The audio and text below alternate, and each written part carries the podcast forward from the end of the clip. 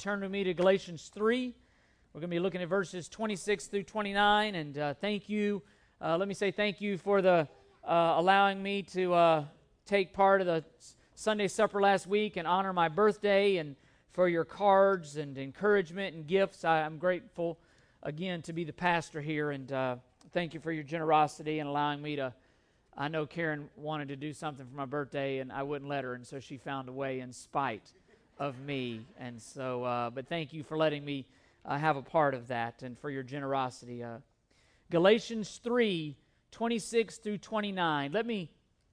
Let me read this and we'll jump in. For you are all sons of God through faith in Christ Jesus. For all of you who are baptized into Christ have clothed yourselves with Christ.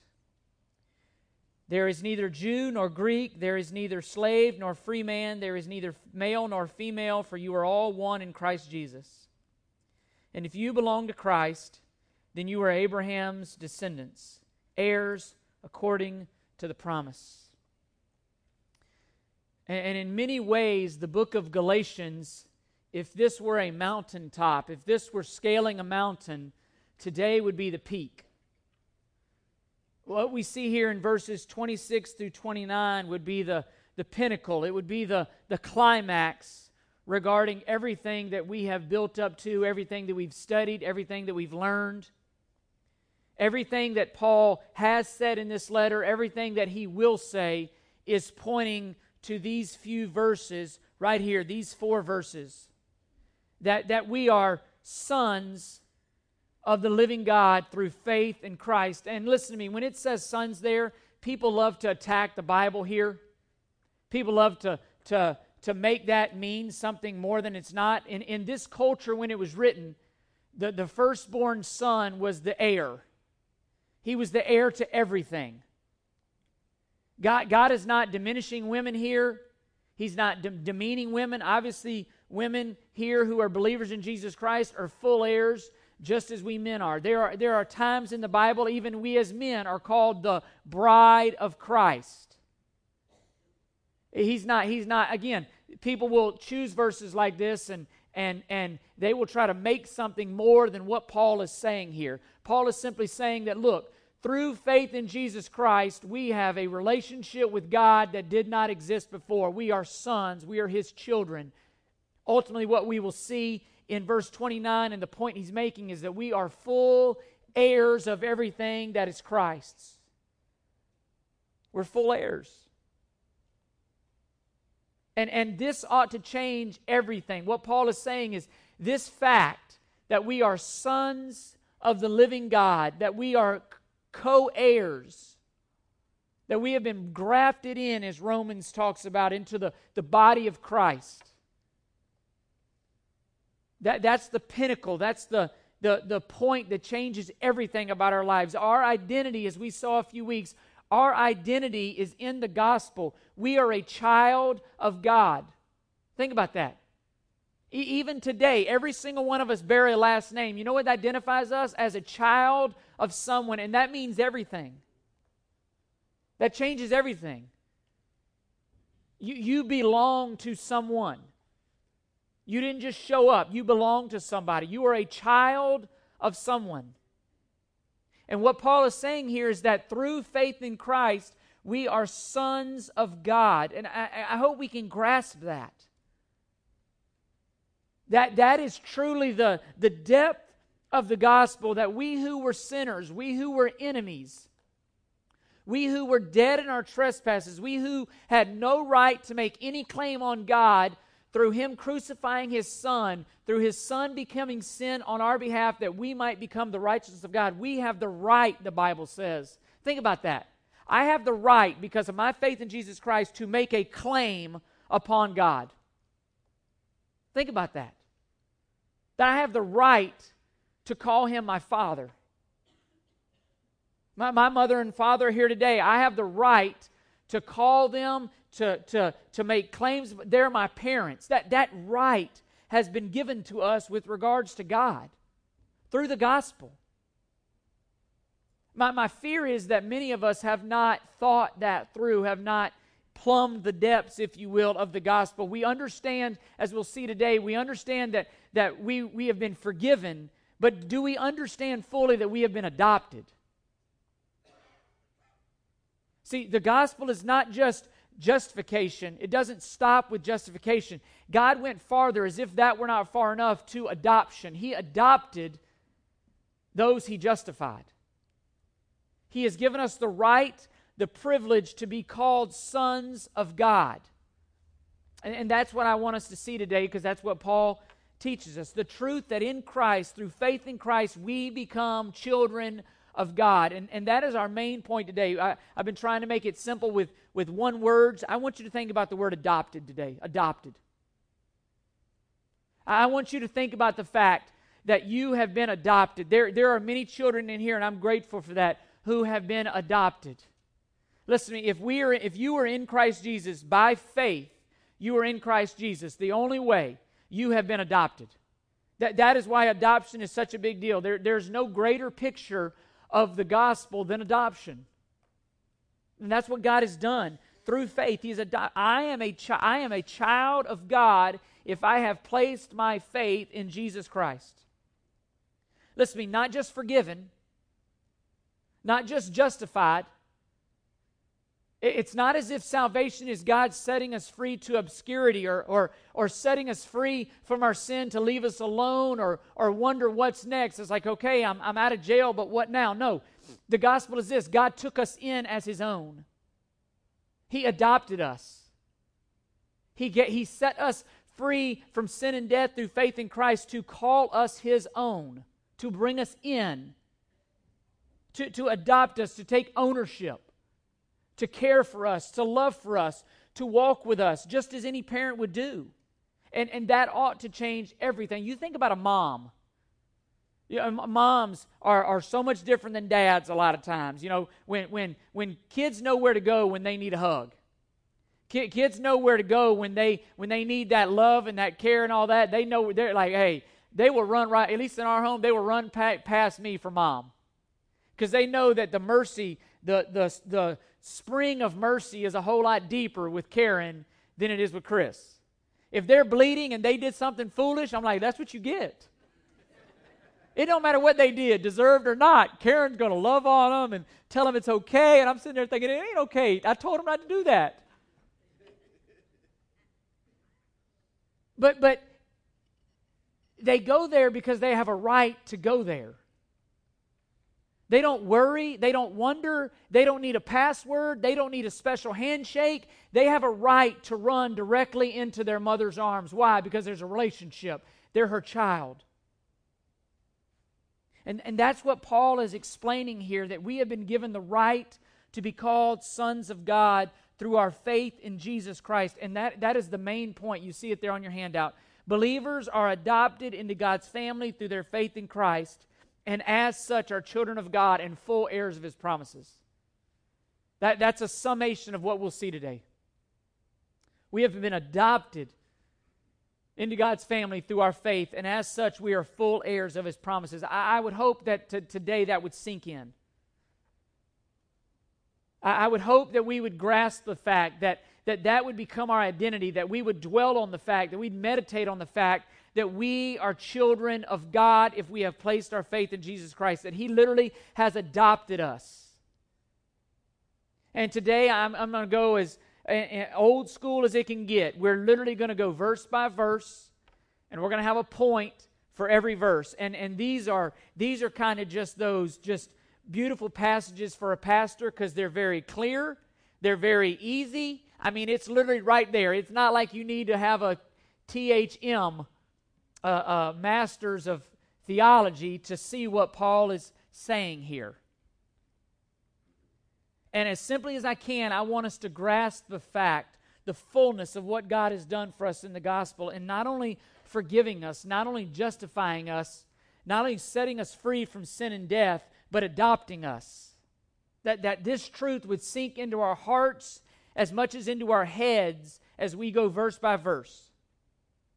And, I, and I gave, I, I mentioned last week, we got done at 1035 and, and, uh, and, and I gave y'all a hard time for clapping for me, and, and I'm working on that. And today we'll, we'll shoot for that same kind of time frame. And I hope you hear my heart in giving you a hard time. I want us to be a church who can endure sound doctrine.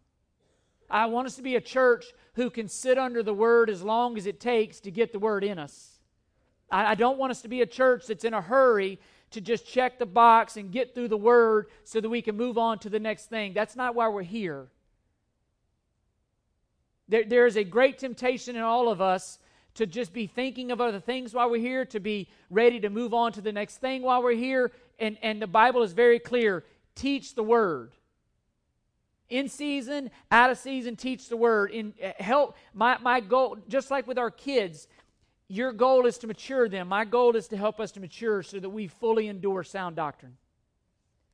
That, that we will be willingly people who sit under God's word and not try to sit over God's word. That we will sit under God's word in, in submission and not over it in judgment. That we will, we will take what God says and hear it. Even today, the, the reality that we've been adopted, there are times, listen, that my kids do not understand what we're doing to them.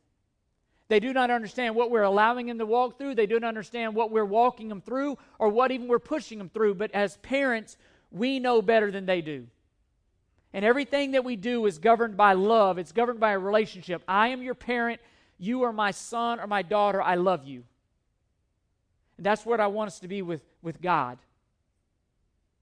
that no matter what it is, I mean, that's why on all, all the birthday cards that I write to our children, I, I, write to them, I say this I pray that you will grow up to love the Lord with all your heart, with all your soul, and with all your mind, and that you will serve Him willingly all your days.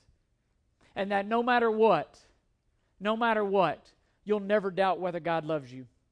You'll never doubt whether He's good or whether He loves you. And, and if you ever doubt, here's the reality look to the cross. If you ever wonder whether God loves you, if you ever wonder whether God is for you, if you ever wonder why He is a good Father, look to the cross.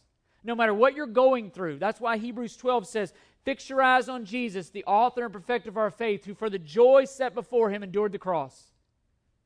Romans 8 says, He who did not spare his own son, but gave him up freely for us all, how will he not with him also give freely give us all things? If you ever wonder why God, whether God is for you, look to the cross. He is a good father all the time. A good father.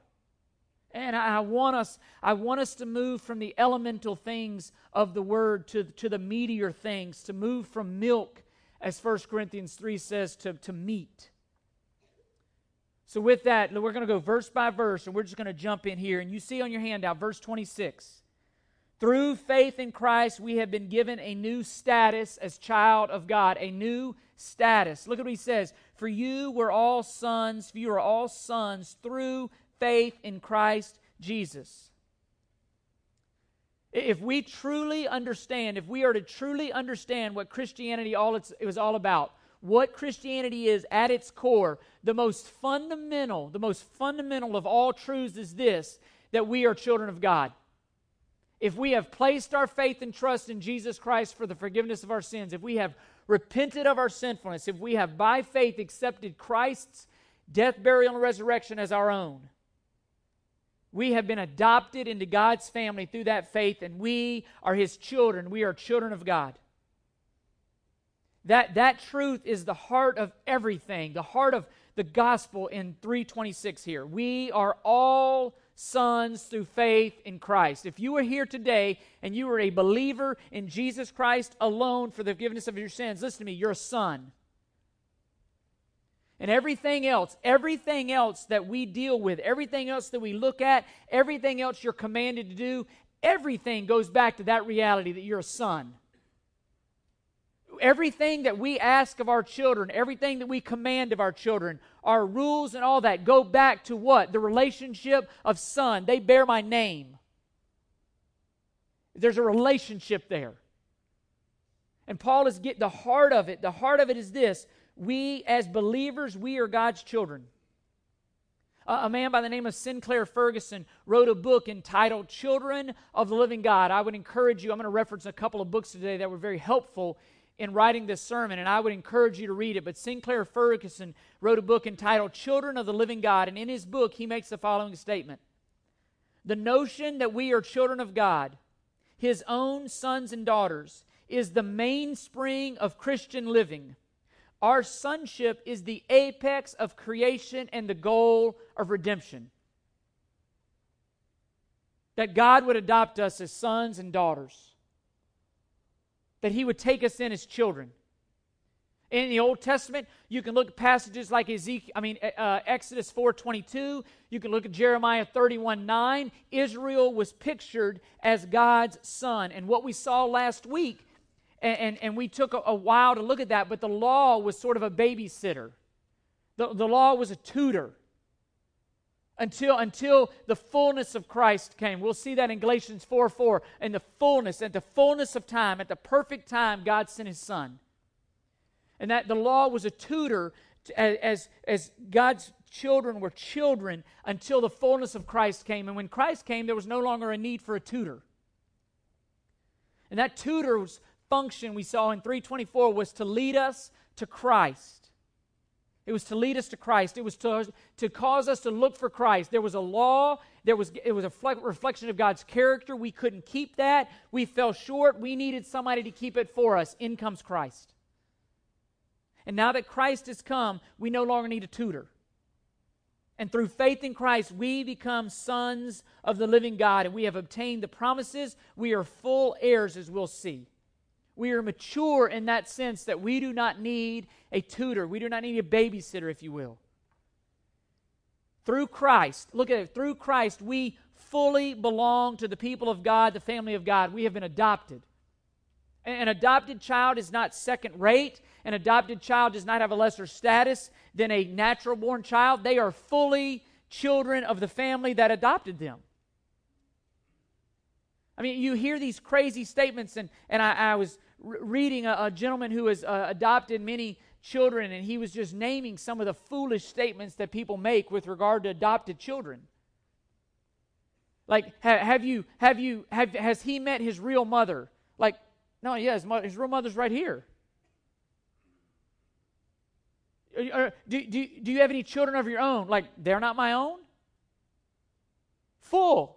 Adopted children have full rights, full status co equals. Uh, that's what Paul is getting at here. Through faith in Christ, all, all, he says, you are all sons of God.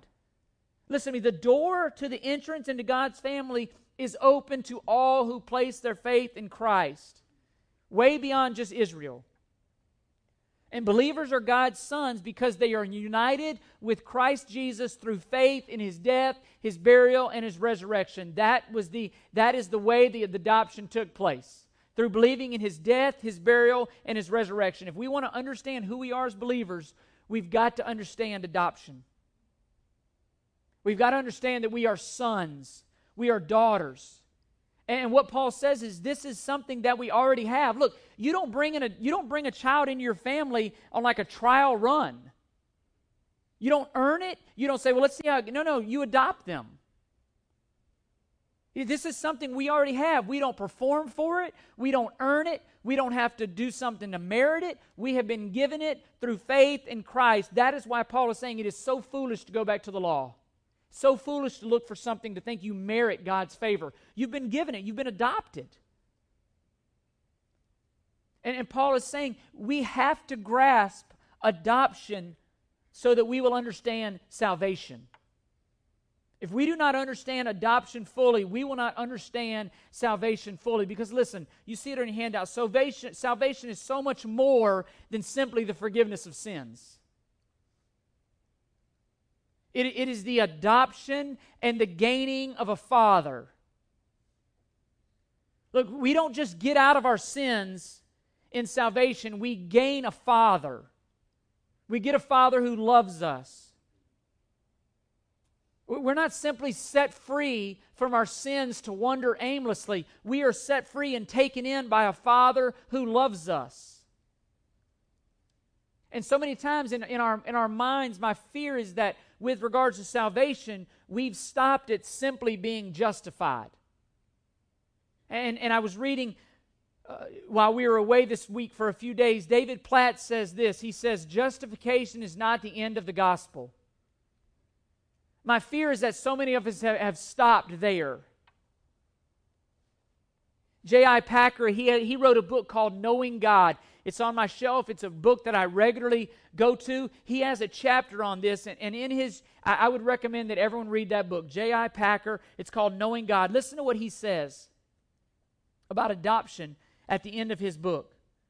He says, Adoption is the highest privilege that the gospel offers, higher even than justification.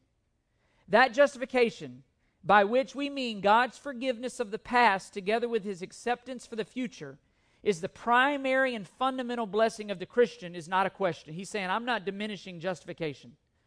Justification is the primary blessing because it meets our primary spiritual need that is, righteousness, that is, forgiveness of sin. We all stand by nature under God's judgment, so we need the forgiveness of our sins and the assurance of restored relationship with God more than we need anything else in this world. And this the gospel offers us before it offers us anything else. But this is not to say that justification is the end of the gospel. He says adoption is higher because of the richer relationship that it involves. Let me, let me illustrate what he's saying. My, my fear is that, that many of us think of salvation simply as the removal of our sins. And, and, and this it is. That is certainly an element. But we never get to the point, to the fact, we never grasp the fact that we are loved by a father. It would be, it would be, and this was the illustration that popped in my mind. It would be like an orphan who was adopted, and their main thought, their only thought was, "Man, I'm glad to be, out of, I'm glad to be out of that orphanage." and they never even uh, they never grasp and they never never embrace the idea of being a part of a family they're simply thankful to be out of the orphanage and they never embrace they never grasp they never enjoy the fact that they have a father and a mother who loves them that they are now a part of a family it's more than simply being set free Listen, justification, you see it on a handout, makes us right before God, but adoption proves that we are loved by God. We're not simply forgiven and then set free to ourselves. You know, God doesn't just set us free and say, Man, I hope you make it. I hope it works out. Hey, you know, you're set free, but I don't have anything. Yeah, but you're set free. No, He adopts us. He sets us free from our sin. He, he takes us out of the prison that is sin, or the, the, the orphanage, if you will, and brings us into his very near presence. He br- invites us in to his home, if you will. He takes us in.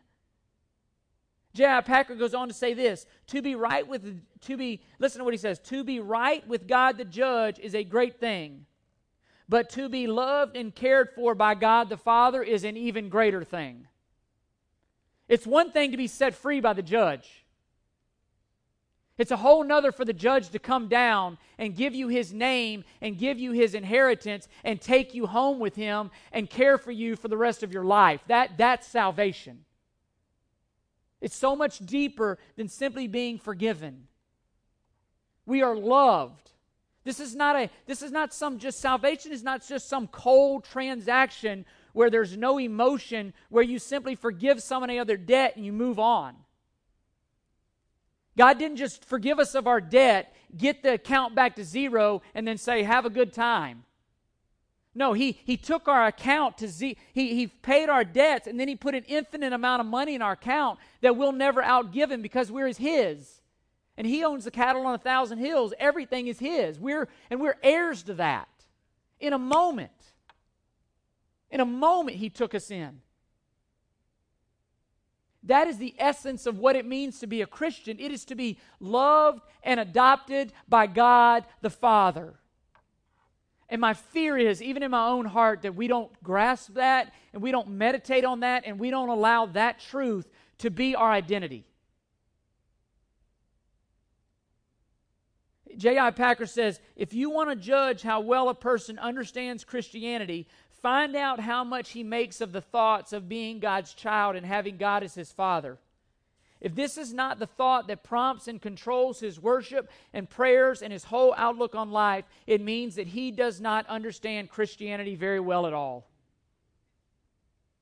If you don't meditate, if, if the thought of your identity isn't changed by the fact that you're a child of God, if you don't readily see God as your Father and think that through, you have not grasped Christianity very well at all, is what he's saying. And I believe I agree with him.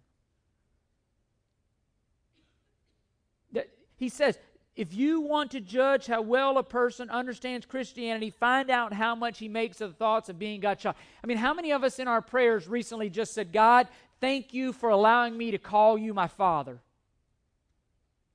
Thank you for giving me the right to be called a son and daughter of the King. Think about that.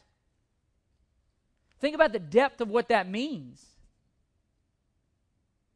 And my prayer is that that would sink in, that we have been adopted, that, uh, that, that Christianity is a complete status change, that we are adopted, and as such, we are children of God, all through faith in Christ.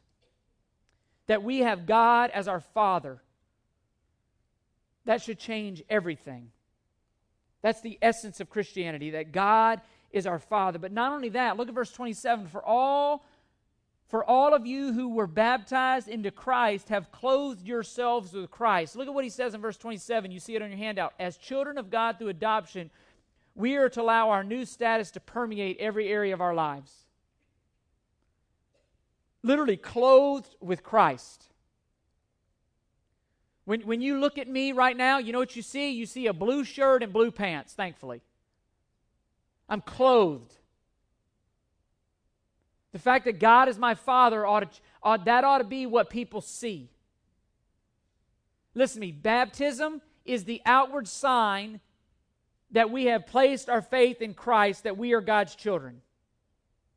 It, it functions as the picture of being adopted, that we have been adopted into God's family. It is a picture of the death, the burial, and the resurrection of Christ through which we are saved. Romans 6 teaches us that very clearly that we have all of us who have died, we've been baptized into Christ. We are part of the family. And baptism is that picture.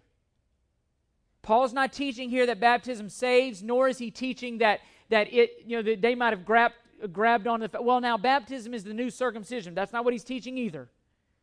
He's simply stressing the fact here that faith in Christ is what qualifies a person to be a member of God's family, of his people. And baptism is the outward picture of that. No, no less than me wearing this wedding ring. This wedding ring, when somebody sees this wedding ring, you know what they think of? He's taken. He's married. See, I, I can take this thing off. I'm still married. But you know what this wedding ring does? This wedding ring clothes me, in a sense, to the world. You know what it says? He's taken. It sends a message. Baptism is, is in a sense, that same way of saying, you know what? They're taken, they're adopted. They belong to God through the death, burial, and resurrection of Christ. And, and what Paul says is that we have been clothed with Christ. We see that in, in numerous places in, in Paul's writings. Romans 13, uh, verse 17. Let me, I mean, verse 14. Let me read it real quick. In the same way, look what he says. But put on the Lord Jesus Christ and make no provision for the flesh in regards to its lust. Just like clothes, he says, put him on. Put him on. Make no provision for the flesh. Ephesians 4 says the same thing. He says, and put on the new self, which is in the likeness of God, has been created in righteousness and holiness and truth. Colossians 3.10. Same thing. He says, and, and, and have put on the new self who is being renewed to a true knowledge according to the image of the one who created him. You know what all that is saying? That we have a new identity in Christ, and that identity changes everything about us. He's saying, Be, be who you have been declared to be. Old self gone. Anyone is in Christ, he says in 2 Corinthians 5, is a new creation. Behold, the old things have passed, the new has come. Put on the new. You're in a new family. Live according to that family. You have a new identity in Christ, and it changes everything. And again, does that thought fill our minds? I mean, do you do you sit back and just let the awe of that that again that you have been adopted? That you have been clothed with Christ, that like your sins have been separated as far as the east is from the west, and when God sees you, he sees his son. You have been clothed with Christ. That, that you have been given the right to be loved unconditionally. You have been chosen, you have been set apart, and you can, uh, you can boldly make claims on God. That you can, uh, as Hebrews says, boldly enter his presence. I mean, our daughter, it's a picture that our daughter boldly enters our bedroom at about 3:45 every night. Just runs in. Like depending on if she gets scared halfway or not, I mean, she just runs full force into that door. I mean, it's just like there's a doorknob there and you can ease in and sometimes she'll sometimes she just boldly comes in if she's scared. What allows her to do that? Her mommy and her daddy are in there. She wouldn't do that if we weren't in there. She wouldn't do that if strangers were in there. She does that because her mommy and daddy are in there. And again, we have not been just been taken outside of the orphan. We have been orphanage. We have been taken home with God to be loved for and cared for. Listen, moment by moment, every moment of your life, if you're a believer in Jesus Christ, listen to me, your identity is this Son of God. If you have truly placed your faith in Jesus Christ, every moment of every day, listen to me, Son of God. Continually think and act on that truth, Son of God. Put that on. Let that clothe you. Let that change you. Uh, they're not here today, but Akeen and Esther and David and, and Agnes, they give us a beautiful picture of what that looks like every single Sunday. Though they are from Nigeria. They no longer live in Nigeria, but guess what? Nigeria is in them. And their clothing tells you where they're from. They have clothed themselves with the Nigerian customs and, and heritage, and they're proud of their heritage. They understand that in many ways America is not their homeland. It may be where they live, but their hearts are in Nigeria. If you go to their home and eat with them, you'll find out full well their heart is in Nigeria. Everything about their family, everything about their history, everything about their heritage changes, affects the way they live, even here in America. That's, that's kind of a point of what Paul is getting at. You belong to the family of God through faith in Christ. You have been adopted by God through faith in Christ. We, and we take this status change, we take this new identity, and it permeates and changes and, and infiltrates every aspect of our lives. You're a child of God. God, in His grace, has offered you today, if you're not a believer in Jesus Christ, the opportunity by faith to repent of your sins and become a child of God, to be adopted. It makes me think about even, even in the garden, after Adam and Eve sinned, what did God do? He killed an animal and he did what? He clothed them. He clothed them. He covered their nakedness. Think about that. Christ is our clothing. What, what penalty did Christ pay so that he could be our clothing? He died. God killed him.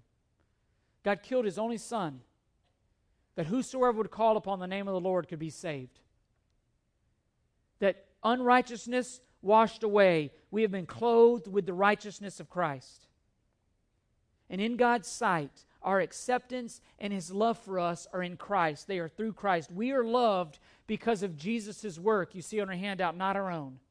We have been adopted not because we performed well, not because we, we convinced anybody to do it, not because we, we were the prettiest or the, the had the most hope or the best future. No, we're loved because of Jesus' work. It's grace. And when God looks at you and when God looks at me, he sees us as sons because he sees his son in us. We have been given a whole new life in Christ, which changes everything. And what Paul is saying is that that sonship goes so far beyond just keeping rules. It's love. It's the love of God that motivates us, that drives us, that fuels us, not rule keeping, not, not performance, not I've got to keep him in love with me. No, he is in love with you. What God, what Christianity is, is, is a satisfied love relationship through Christ's work, which changes everything. The fact that we're loved, the fact that we're clothed with Christ, covers everything about us. And my prayer for us is that that would change everything about our lives that we're adopted, that we're sons of God, that that would be our identity. We live in a world that is just grasping self, self, self, all for self esteem. Think about that. That right there ought to change your self esteem.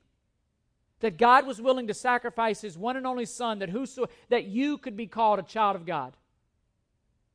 And such as you are, if you've placed your faith in Christ, he says, For you are sons of God. Not will be, not kind to be. You are sons of God if you've placed your faith in Christ. But not, not, only, not only adopted, not only a status change, not, not only a permeating, permeating every area of your own life, but it permeates every, every area of our lives with one another. And that's number three. As believers are equally children of God by grace, there ought to be unity amongst believers regardless of race social status, or gender. That's verse 28. There is neither Jew nor Greek, slave nor free. There is neither male nor female, but you are all one in Christ. Listen, but regardless of our race, our ethnic background, our social status, money in the account, whether we're male or female, listen to me, all can be a part of God's family by placing their faith in Jesus Christ and having their sins forgiven. These kind of things that we use to, to differentiate and, and segregate us are irrelevant when, we're, when, we're, when determining whether somebody can be a part of God's family or not. We are all one big family. Look around you. Those in Christ Jesus are brothers and your sisters. They're your brother and they're your sister. We are collectively the body of Christ. What Paul is saying here is because we all enter by grace, because nobody earned it, Nobody merited it. We all came by grace. There should be no division amongst us because of our race, our social status, or our gender. And, and again, people will go to this verse and they will use it to try to eliminate distinctions amongst male, female, and all those things. This doesn't eliminate distinctions. We still have roles. You go to Ephesians 5, husbands and wives have roles, they're different.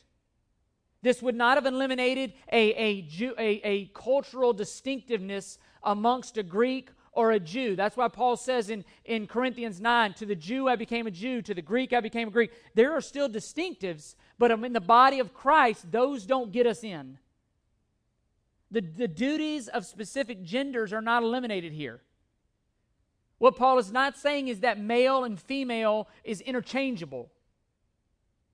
You, you don't go to this verse as somehow some have and try to support all of us using the same bathroom as is common today. That's not what Paul is teaching. He's not teaching here that that oh well male and female there's no distinction so so homosexuality for instance is not a sin or that gender roles have been established that you know what women you don't have to submit to men because there's not male what is male and what is female listen my four-year-old knows the difference between male and female we know the difference God, God is not eliminating. What he's saying is that doesn't get you in the body. In the body of Christ, we're one through Christ. That's what he's saying. This is about God's children, and this is about his family. This is about our core identity being in Christ. We are all one in Christ. And what he's teaching us here is that the gospel says this we are Christians before we are anything else. We are Christians. Our primary identity is a Christian. That we are to take that identity, the fact that I'm a Christian, and we are to apply that to every single area of our life. Everything I do, everything I say, everything I pursue, everything. I'm to take back to the fact that I'm a Christian. That that is my core identity as we saw a few weeks ago. I'm a Christian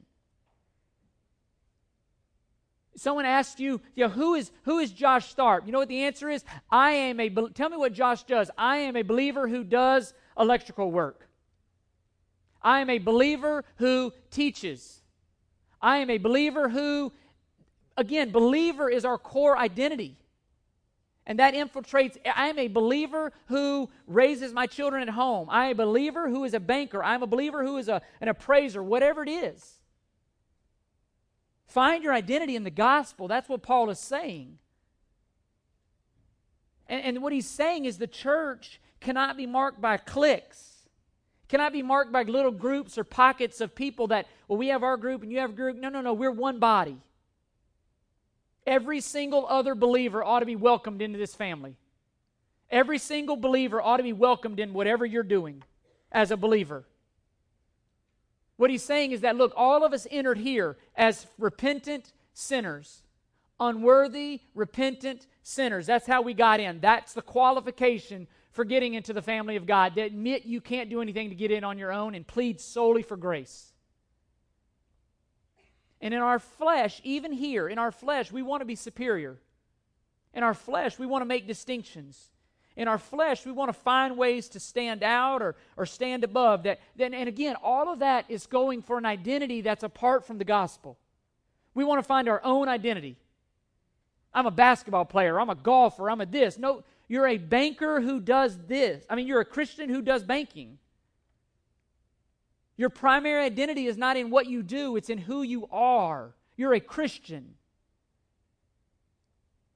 And, and that identity unites. And our flesh wants to find identities that separate. Pride wants to kick in. And God was very careful to organize and orchestrate the gospel so that there'd be no room for pride. It is the great humiliator of pride. We all stand at the foot of the cross as beggars sinners in need of grace. And as such, John 13, 34, and 35, he says this the primary badge, the primary thing that ought to set you apart as Christians, the world ought to look at you, us. And here's how they ought to know by our love for one another. Our love for one another. All flowing through the love that Christ has showed for us, that God showed for us in crucifying Son. Love for one another. Bible says we ought to be known for our love for one another. Is that the case? Is that, is that our approach to this family, this body of believers? And what we learn here in verse 28 is that uh, there is equality amongst all believers shown through our love for one another in spite of our differences. All people are equally needy as sinners at the foot of the cross, and we have to see ourselves that way. One beggar alongside another beggar. Listen, this, the world will never, ever, the world will never admit this. But right here, right here in the gospel, you find the solution to racism and socialism and all these class distinctions, all the things that, that cause problems in culture. You know where the solution is found? In the gospel.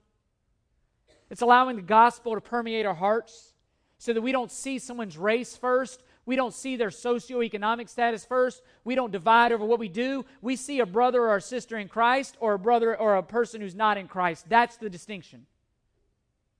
We're one body. The reason why, reason why all these ills still exist is because we have not allowed the gospel, even as Christians, to permeate every area of our lives. We have not embraced it by faith. And the solution to all that divides in sinful ways is the gospel.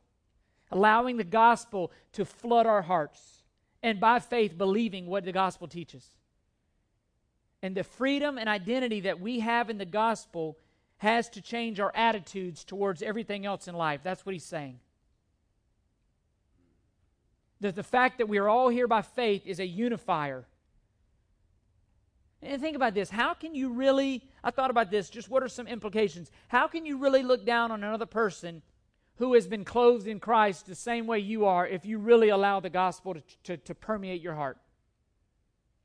I mean, how can you rightly look at another believer and think you're better than them when you gained entrance the same exact way he or she did? Think about this. Why would we ever be jealous of another believer, and especially a non believer, if we truly grasp the reality that God is both our fathers, not the non believer. It's interesting in, in Psalm, I think it's, this is dangerous. I'm going to go here off memory. Psalm 73. Psalm 73, it's a psalm of Asaph. Listen to this. This is, this is our about attitude about non, non-believers. Asaph looks and he says, Behold, these are the wicked, and always at ease. They have increased in wealth. Surely in vain I have kept my heart pure and washed my hands in innocence. For I have been stricken all day long and chastened every morning. If I had said I will speak thus, behold, I would have betrayed the generation of your children. When I pondered to understand this, it was troublesome in my sight. You know what he's dealing with? Some of the things you and I are dealing with. Why do we look around and it seems like the world, everything goes right for them, and we as Christians struggle? Is it worth it? Look at what he says, verse 17. Until I came into the sanctuary of God, then I perceived their end. See what he's saying? Till he got his focus back on who his father was. Till he got his focus back on the fact that he was an heir of everything, and, and the non believers, their end was coming.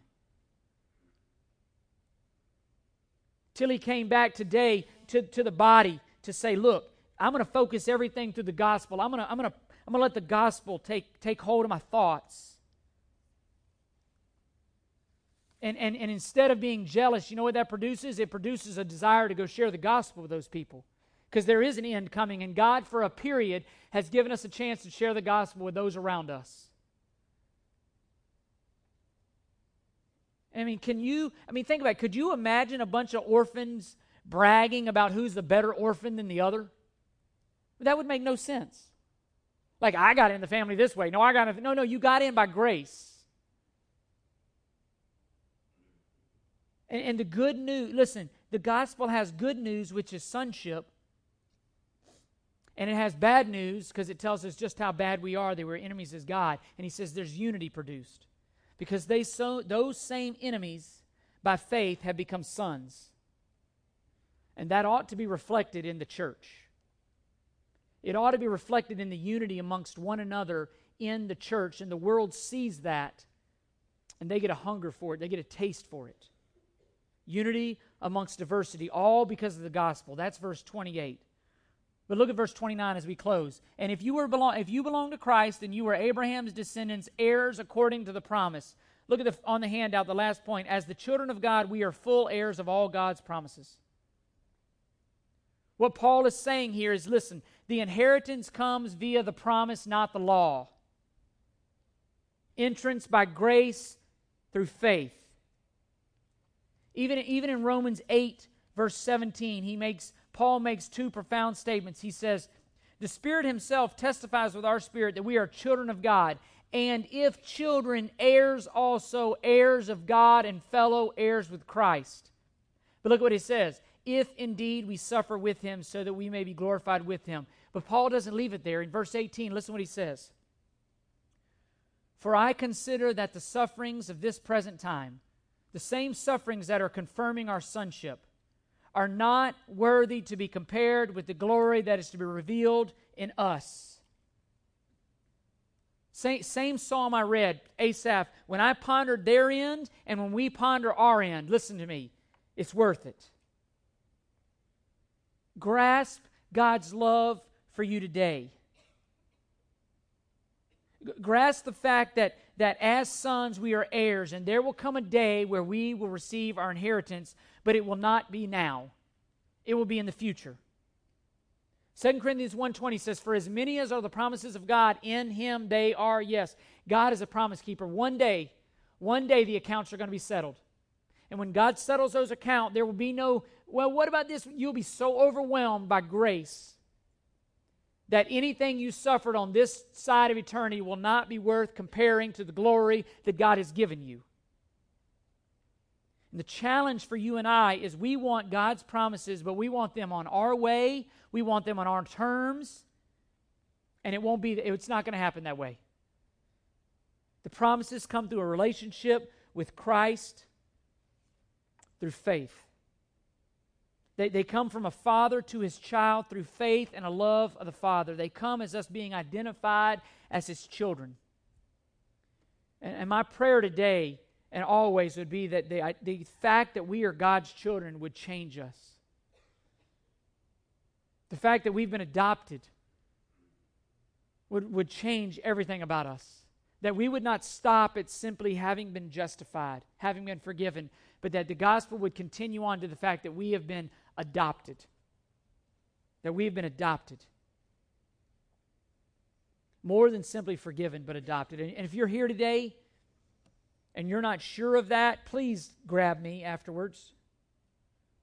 It, it, it, we saw even adopt a baptism. Maybe, maybe you're a believer here and you've never been baptized to just publicly, boldly tell the church, I'm a follower of Christ. What's, what are you waiting on?